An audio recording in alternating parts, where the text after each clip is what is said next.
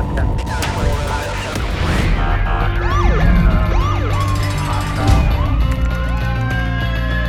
training to be a street cop? Morning, everybody. On my way to Somerset County Prosecutor's Office building to give a free class to all the administrative scheduled people who don't ever get any training, uh, lack thereof, need help, want to know things, don't have the time, can't make it through a Monday to Friday schedule, and some other folks that are in there in the mix. And uh, I wanted to give some value today to everybody regarding a thought that I just had as I'm driving in from where I live. I had seen a um, a police car pulling over a vehicle that more than likely myself or anybody else probably would never bother with.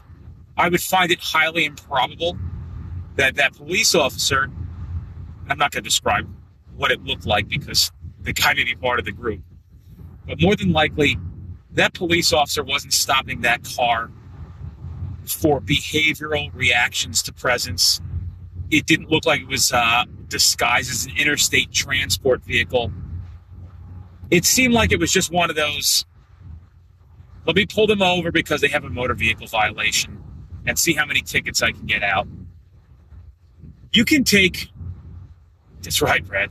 You can take your time as a police officer if you work in an environment and with an administration that permits you to go out and be proactive and they, they you've gotten support and if you're new to this group and haven't taken the training there's just so much more to this game than going out and trying to enforce traffic law you can take your time and actually have an impact and learn how to try to depict on the roadway who's involved in criminal activity before during and after a criminal offense so then even though you haven't had my training or anybody else's training, or if you had some training, just remember that next time you're out there and you know you're you're proactive, which I appreciate. Well, think about what you're doing, what's out there, what you're missing. You know, I, I often have this thought of, well, you're worried about somebody speeding, or you have Joan and Paul on their way to the pool supply store pulled over for 12 over the speed limit. There's a lot of people out there who are up to no good riding right behind your back. So next time you're on a motor vehicle stop and you have Joan and Paul pulled over or a 19 year old who was going a little fast in his Honda Civic that's dropped, just remember there's other things going on. And if you're not paying attention to it or you're wasting your time with other things, you're missing them. They're there. Once you learn how to find them, you can you can continue to be able to find those things. I'm actually going really fast. So here I'm being critical to uh, speeding, and I'm speeding the turnpike right now. Um, and that's just some food for thought.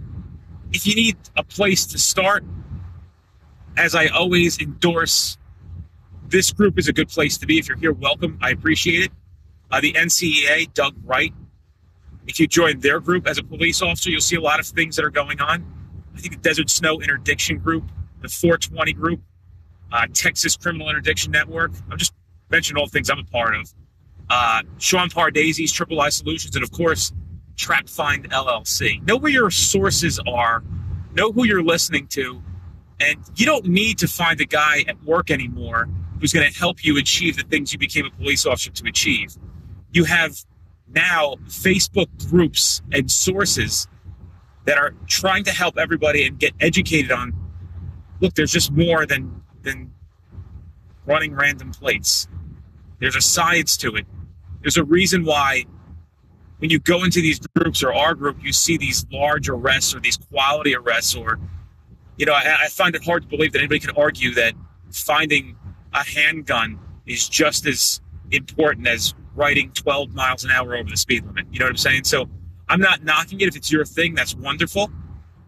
But for those of you out there, if I was new and I was part of a group like this, which didn't exist because there really was no internet when I started, I want you to just think about that. Think about what am I missing out there? What is, I'm spending my time on X. Where is Y? Real corny kind of analogy. But that's just food for thought today on this Saturday. If you work in an agency, that allows you to go out and do work. and They have your support. It just takes practice. You got to go out there and swing the bat. Stumbling over a warrant and finding something incident to arrest is not really how it's done. Essentially, it's a pretextual stop. And you won't know what a pretextual stop is till you start looking. Hey, with that being said, really looking forward to seeing everybody today uh, at the prosecutor's office. And we got about 50 guys coming for this free class. Of course, it's uh, already at 74 degrees and sunny on a Sunday. We're only going to go to 1 o'clock today because I got things to do. It's Sunday, it's the summer. Anyway, that being said, if I can do anything for you, reach out to me.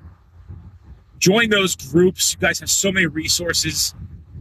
The reason they're kept on Facebook is because we can, there's uh, a form of security behind them. And check out streetcoptraining.com for upcoming courses. See.